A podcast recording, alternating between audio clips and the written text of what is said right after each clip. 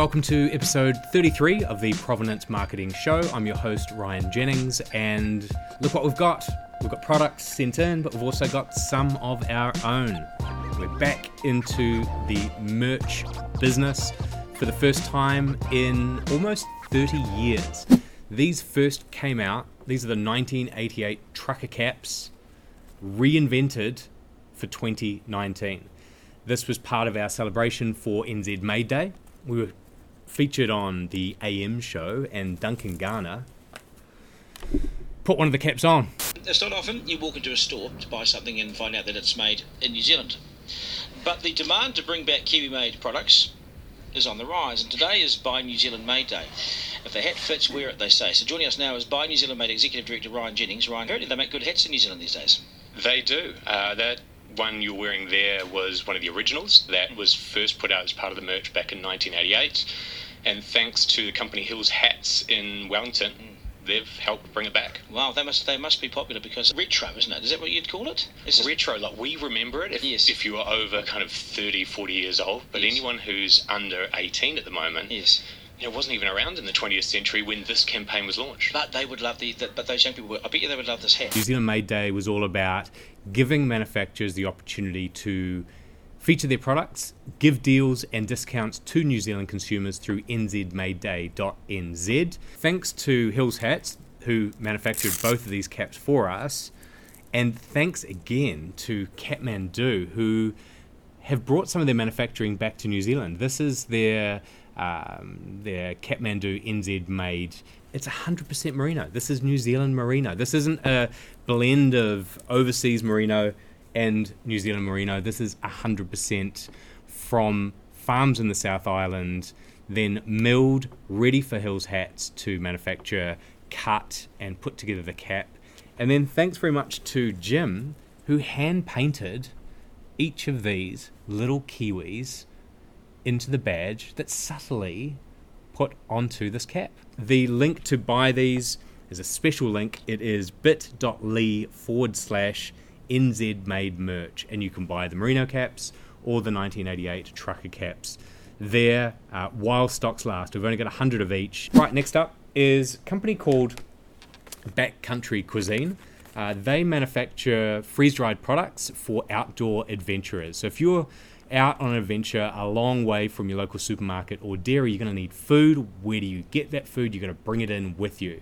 Problem with bringing it in with you is it's heavy. If you're out for three or four days, it's starting to weigh you down. You might bring out three, four kilos of food it's going to be heavy. So what they these guys do is freeze dried food that takes out a lot of the water content that you can re-add in when you get to uh, wherever you're camping or wherever your hut is overnight. This one here is spaghetti bolognese. Uh, they've got another flavor here of roast lamb and vegetables. Another one, chicken carbonara. These are all the most popular ones. And the good thing about these is I'm actually going to be taking these on a trip of my own, heading down uh, with my girlfriend to Kepler Track down in the bottom of the South Island. And I'm going to try some of these apple pie, freeze dried apple pie. I don't know how they do that, but we're going to work it out. Interestingly, with this particular business, they've just upgraded their brand. This is and muesli. I'm definitely going to be eating that. They've got the Kiwi trademark there, reversed white on their background. Beautifully subtle, nice and modern, far better than, in my personal opinion, the old triangle. This is a bit more subtle, a bit more classy. Nice thing about the packaging, you open it up here, add your water, 15 minutes later it's ready, and then you cut it across here and to create the bowl and you eat it straight from the package. So you don't need to bring even pots and pans with you. Who wants to bring the kitchen when you can eat straight from the pack? That's all we've got in terms of products. A couple of smoothies there as well. I'll let you know uh, what they're like. In terms of what we've been up to, uh, I thought I'd just give you a bit of a review for New Zealand Made for the entire year. So we're almost at the end of the year, start of December. What have we been doing all year? Couple of things, more than a couple, about a dozen. The license management platform, we've upgraded it substantially this year. We've added the custom URL feature where businesses get a buyNz.org.nz forward slash Backcountry Cuisine, where it lists all of their licensed products. That's been rolled out to all of our 1,200 businesses. We have an API integration with the New Zealand business number so that we can check if a business is registered, if it's active, and what their manufacturing address is to make sure it's still in New Zealand. We've got a website widget, so if you go onto backcountrycuisine.co.nz, you'll see in the bottom right hand corner they've got this little widget which is more than the logo, it actually has their license number there as well. Super important because that then links through to their custom URL without any web development needed uh, or web coding. We give the code, it's super easy to use. Then, of course, this show, we're up to episode 33. It was launched in 2019, the Making It New Zealand series. We're up to, I think it's episode 56 now.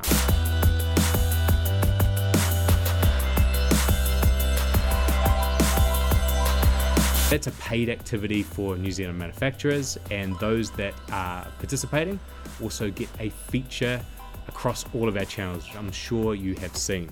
Uh, we have also launched New Zealand Made Day, which I've already talked about, the Kiwi Branding Edge book, which is here, uh, which I've certainly talked about a number of times.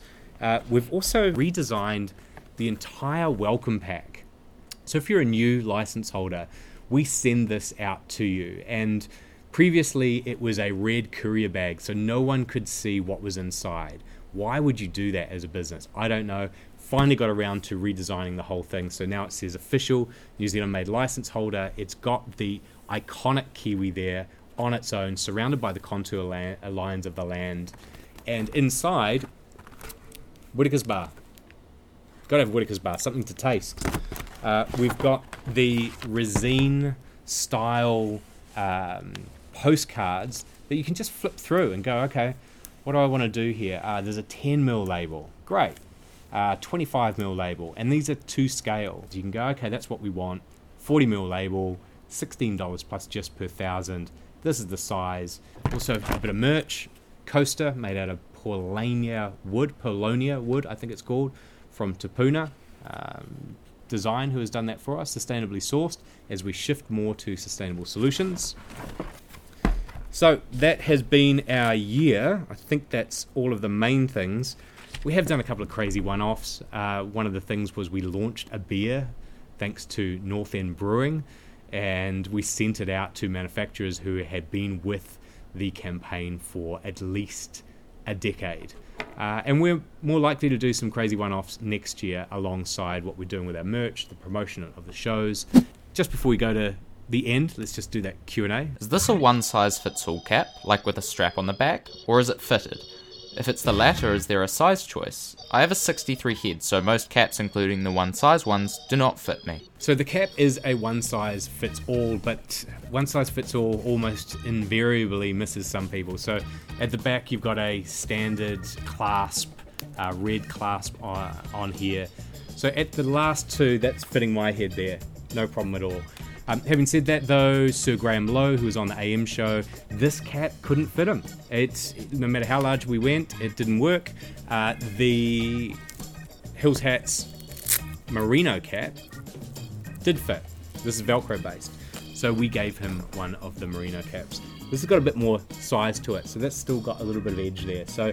Uh, probably go with this one if you've got a size 63 noggin rather than the one that Sir Graham Lowe couldn't fit his head around.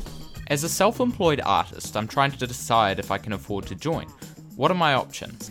If you're a self employed artist, I'd ask you what marketing are you currently doing? Uh, if you're under 60k per year, the license fee is 100 bucks. So it's going to cost you $9 a month. That's like two flat whites, two frappuccinos, two Americanos it's not a lot of dollars. Like you've got to invest something in your business if you want it to grow. Uh, I would suggest that if you're under 60k, investing 10% of that in your marketing is an absolute minimum. Probably 20% would be better.